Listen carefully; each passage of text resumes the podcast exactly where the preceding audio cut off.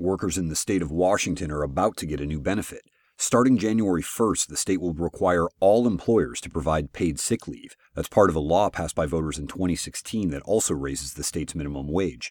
Under the new law, employees earn one hour of sick leave for every 40 hours they work. For a full time worker, that adds up to six and a half sick days per year.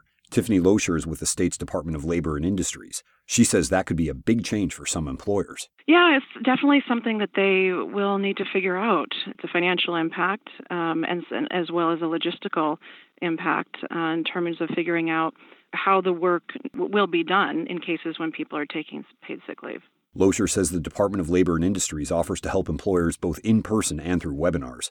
Oregon has had a sick leave law on the books since 2015, but it exempts small employers from the requirement to provide sick leave.